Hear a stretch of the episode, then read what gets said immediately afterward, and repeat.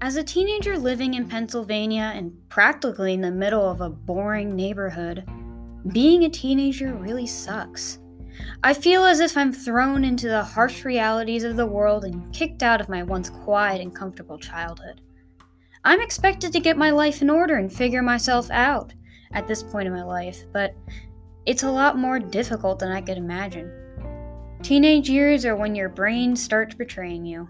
After living life blinded by happy thoughts, a needle of stress and depression pops that bubble and you're left to clean the mess. It's my first time experiencing an entire pandemic, so naturally, questioning things is what happens.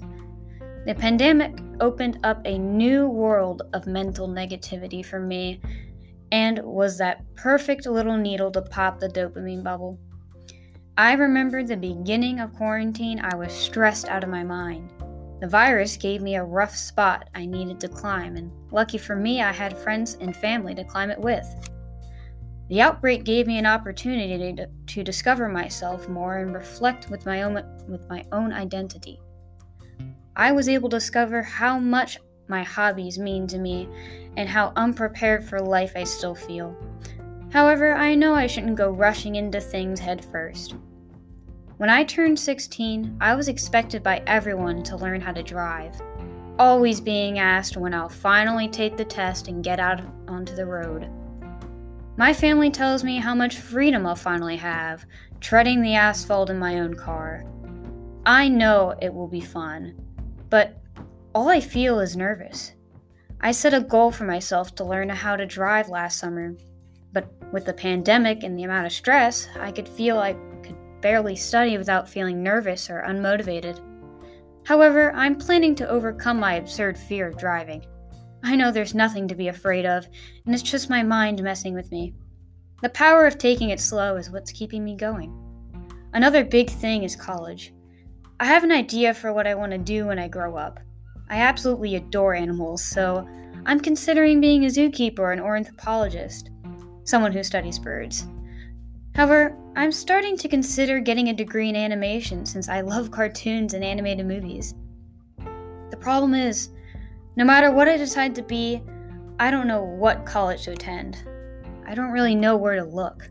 What bothers me the most is if I decide I don't like the college, I'll have to spend hundreds of dollars to attend another college all over again. As a teen, we are held to very high expectations. Being a teen is one of the most important cycles of our lives. This age determines whether we throw or improve the progress we have already made so far. Even though it seems so far that I'm complaining about the hardships of my adolescent years, these years teach me valuable lessons for the future. One big life lesson that I've learned is that there's always someone there to reach out to you no matter the problems I'm facing.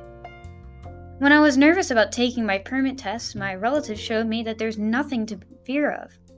By going through the questions with me and on the study app that I used, they told me that they had similar questions and sometimes the test will try to trick you, but it's okay.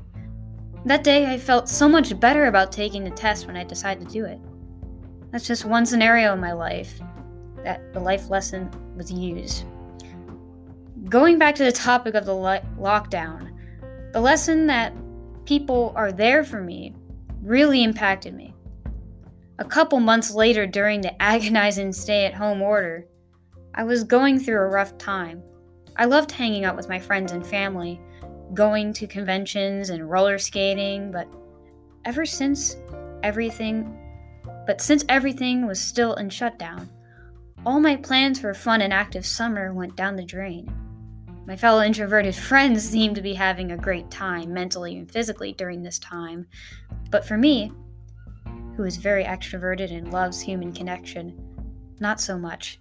Being separated from my family and friends made me realize how much they mean to me and how much I love them. I was constantly texting them and calling up family who I normally wouldn't call, when my brain started giving me bad vibes, there was always someone there I could talk to to get advice from and calm down. In conclusion, my life as a teen is a big, long roller coaster of emotions. Some days it's stressful, but other days I'm proud to be who I am. with friends by my side who are currently struggling like I am, to my family who once was. Being adolescent, albeit tiresome at some occasions, isn't really as bad as I make it to be. I hope that you have some someone or something that helps you distress, because without my familiars, I don't know where I'd be today.